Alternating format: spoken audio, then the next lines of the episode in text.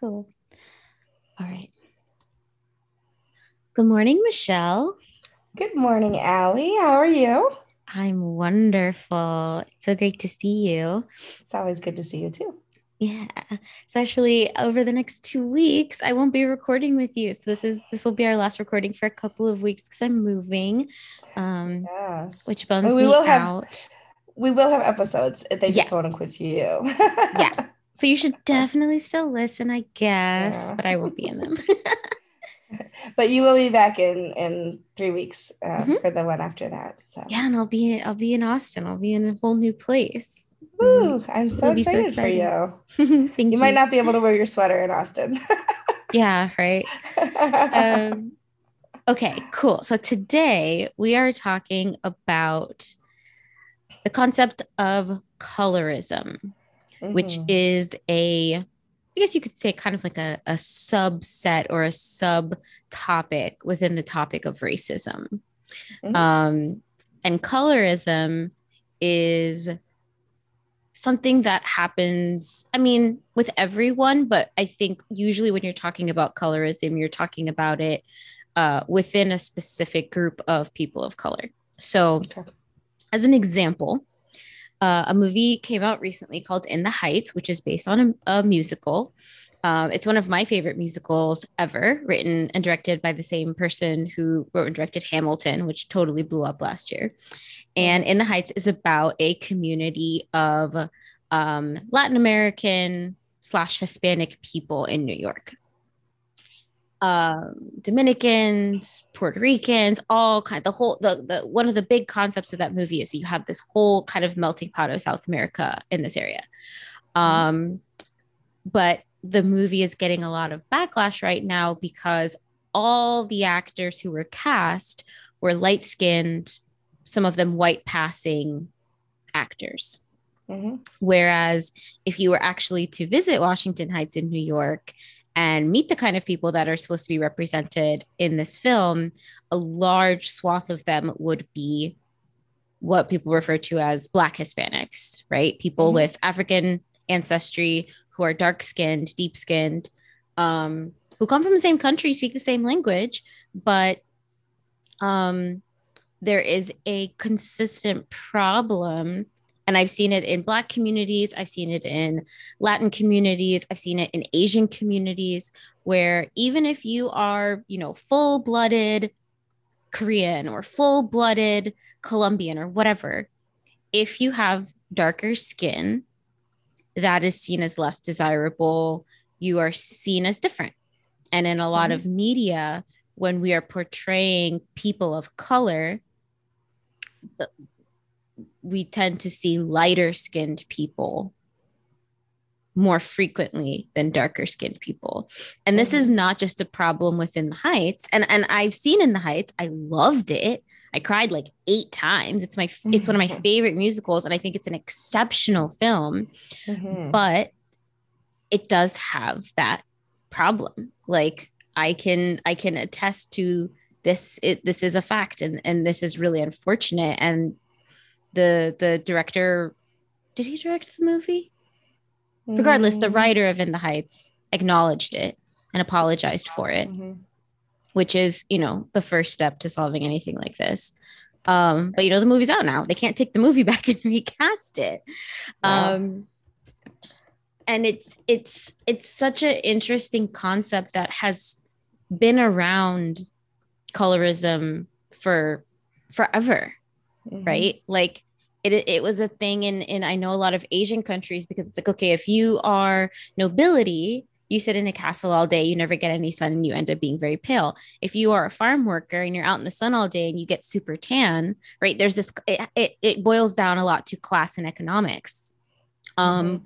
and it has prevailed even into now um for like no reason right? Like we in America, at least, are not really subdivided into those uh, class systems anymore. As far as like, um, well, I guess we are white collar and blue collar workers, but mm-hmm.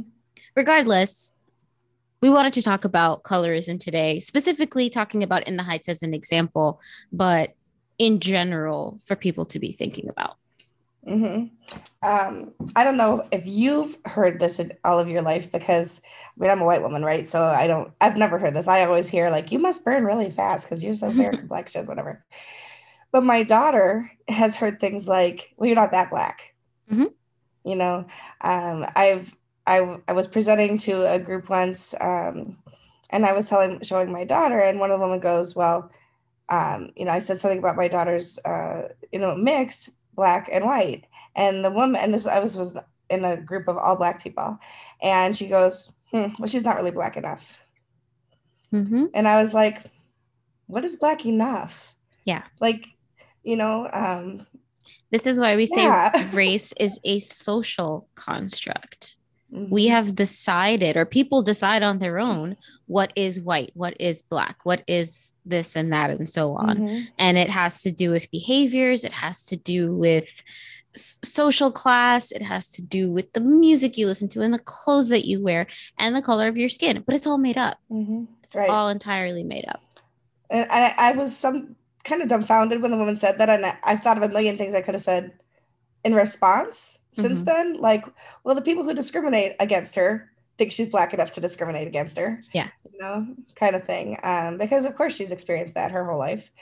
Um, you know, and as a mom, I always tried to shelter her from those kinds of things, but you can't, mm-hmm. you know, forever. You can try to help kids understand who they are and grow up and that kind of thing. But people in the world are people in the world and they're going to make judgments.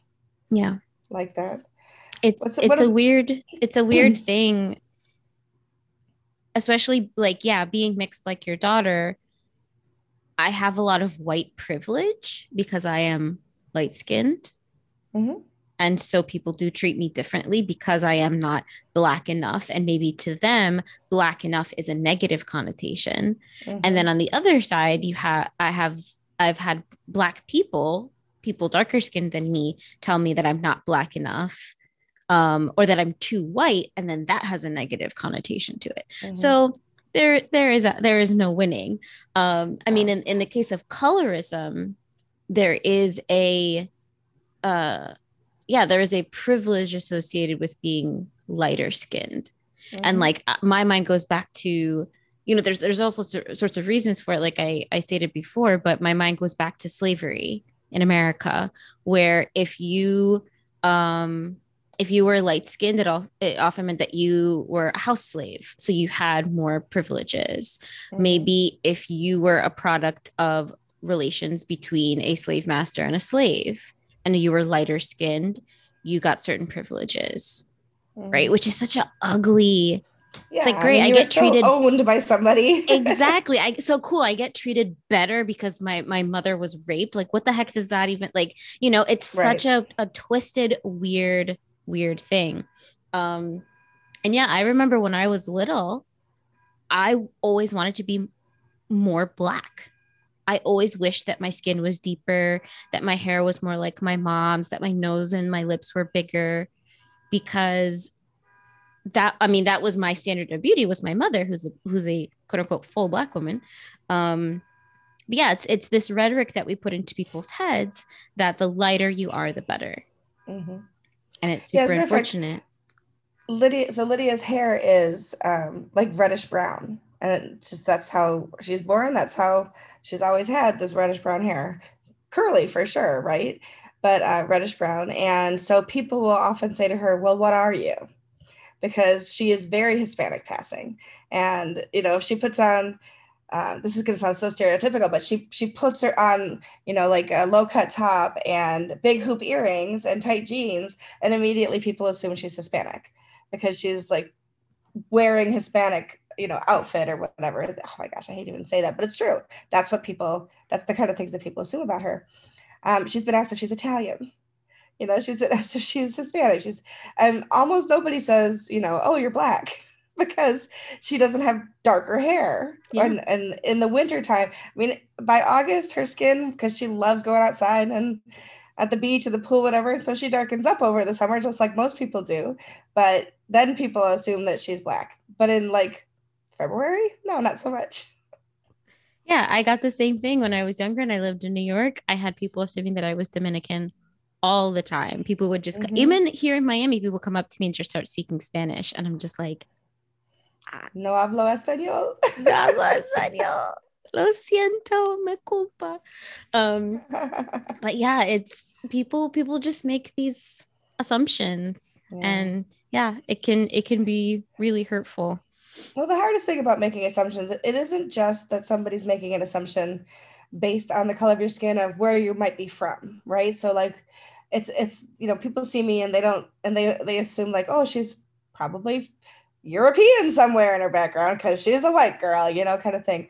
But they make assumptions based on where they want to categorize you right? So it isn't just curiosity of, oh, I wonder what your lineage is. And, you know, oh, do you have really cool stories about your family? And it's none of that kind of stuff, right?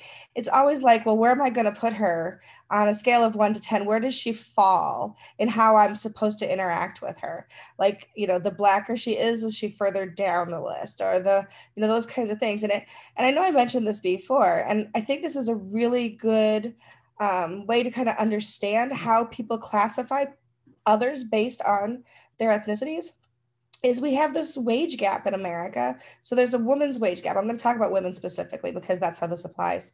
Uh, there's a wage gap, and then we have something called Equal Pay Day every year. It usually falls sometime in April.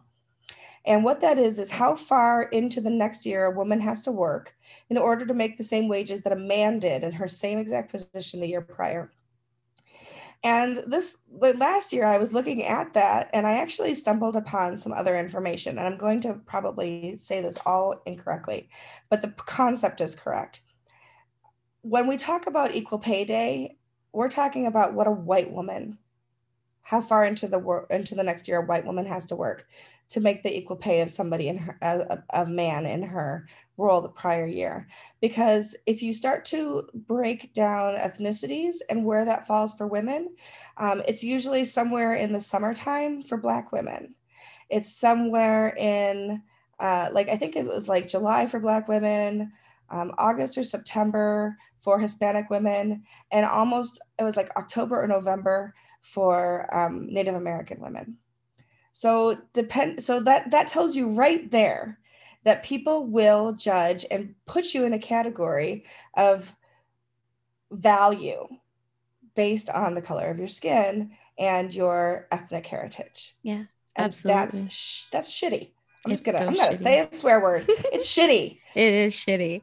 I sometimes I like I'd be so interested to see like a Twilight Zone episode where suddenly everyone wakes up blind and like you can't make those assumptions mm-hmm. anymore because it's a it's virtually impossible most of the time to try to guess what somebody like you were talking about with your daughter and b it's worth nothing it gives you no information about who like okay uh my favorite drag queen is named trixie mattel and okay. when she is out of drag and she is presenting as a boy um well all the time technically um that person is fully half Native American. Mm-hmm. But if you were to look at this person out of drag, right? They look like j- the whitest white person you've ever seen in your whole entire life. You would never in a million years guess that they were half Native American. Mm-hmm. And like, I find it so interesting whenever she talks about her Native American background because it's like, I always forget and so it's like, it's, I mean, not only are you fully dressed like a woman, right? That's already one assumption out the window, but like it, it, it just, I don't know. It makes me so, it makes me so crazy that like, and then like, you know, on the other side, you have this whole thing about like, oh, colorblind casting, right? Like, so like within the heights, it's like, oh, well, that was the, that was the excuse, right? Is we cast the best actors for the role. We didn't look at the color of their skin. This is a, this is a film about culture. Mm-hmm. This is a film specifically about Latin American individuals, their dreams, their histories, their backstories. Mm-hmm. It's important to look at the color of their skin in that scenario. And right. they knew that. Well, what's they interesting too, so it's Lin Manuel Miranda um, in the Heights. He wrote that. Mm-hmm. He also wrote Hamilton, as you said. And Hamilton is a story about white people and there is only one white person in the cast, and that's King George, right? Mhm. And so everybody else in the cast of Hamilton is either all Hispanic or black. varieties and uh, varieties of shades too. You Yes, have really exactly. deep skinned people, you have very light skinned people. Right. It's super, super, super tight, which is what makes the In the Heights thing so disappointing. Which is like, dude, you hit it right on the head with this Mm-hmm. first one. Yeah. What happened? like, why did I don't So if, if you wanted to flip the script, it would be in the Heights played by all white people. I mean, like if you, I'm kidding. I'm kidding. it's crazy. I mean, it practically was. It was all of these Uh. very, very, very light skinned people. And it was, there was not one dark skinned character, but he was the black guy. He was not Latin. He was black. right. exactly. Frustrating. You know, and then within the Latin Hispanic communities, there's also talk about um, that even if it was a darker person, well, they're still they're, you know, Jimmy Smits is Mexican. He's not, you know, Puerto Rican or Dominican, and and you know, Washington Heights is a lot of Dominicans. So why aren't there more Dominicans in there? You know, so they're actually not even looking at at judging people by the color, but actually looking at their lineages and Yeah. saying that person shouldn't be there at all Yeah. because xyz you know and so it's i mean i, I my only opinion is it was a beautiful you know um musical i loved every minute the music like sticks with you and uh, like there's Mhm. just such amazing touching moments and as a as a white person i just have to respect everybody else's opinion of it because i just was seeing it at face value and i didn't it didn't occur to me that there might be more going on Mhm. because you know i mean it's just I you know I grew up watching white people on TV. I grew up watching white people in movies and when there was somebody in a movie that was Native American it was almost always played by somebody who was Italian Mm, or white in you know Blackface. red face as Yeah. they call it for Native American um you know and then there there just weren't people who were black in in the movie so it's like if there were Native American people on TV it was in a role that it was cowboys and Indians right? And Mhm. it was just and the Native Americans were the bad guys. yes always. Yes Mhm. always. And so you know you grow up and and you know I, i'm as we've said before i'm a great deal older than you. I know it doesn't feel that way all the time. But I'm- definitely old enough to be her mother because my daughter is her age. Um but the the idea is that i grew up only seeing certain things right? And i've had to unlearn some of those expectations and um and have a better understanding now looking back and oh my god that was so wrong. I didn't know it was wrong because it's Mhm. all it's all i knew. And i'm really happy that i'm on a path of understanding and doing better. I always make mistakes. I'm always going to make mistakes Yeah, because everyone does. I, that's what somebody who learns um, is going to make mistakes but I, I'm, I'm always hoping now that i'm in a better place to help other people excuse me and uh, you know uh, there's only so much you can do for other people but uh, especially if you can do better yourself i guess. And that's a really good i think that's a really good note to to end this conversation on is that oh my gosh there's been a car alarm outside my building that has been going off for an hour straight. So i'm really sorry if it comes up in in the audio. Um oh my gosh i can't even think now i feel like i'm being stabbed in the brain. Oh Um, no. it's a good place to end on is that yeah it, 20 30 maybe 40 years ago a would in the heights be told at all? Would this story be Right. told at all? Right? A story with no white pe- there are no white characters in this whole movie. Um would this story be told at all? And if it were a la west side story would they have cast just pure white people right, because if you look back at west side story the lead female actor was a white person playing hispanic Yeah. And so we can look at In the Heights and say, yeah, this is a long ways from what films used to look like. That's the that's the the glass half full perspective. Mm-hmm. The glass half empty perspective is, but we can and have done so much better than this, Mhm. right? It's still not where it needs to be. There's always that kind of balancing act that we have to play of like, you know, I always think back to in the early days of film when if you saw a black actor in a movie at all, they were a slave or a prostitute or a servant or something like that, which is awful. sidekick even the like the the best case scenario they were the sidekick. Best case scenario. And that probably Yeah. came a couple decades after after people started putting black people Like- in films.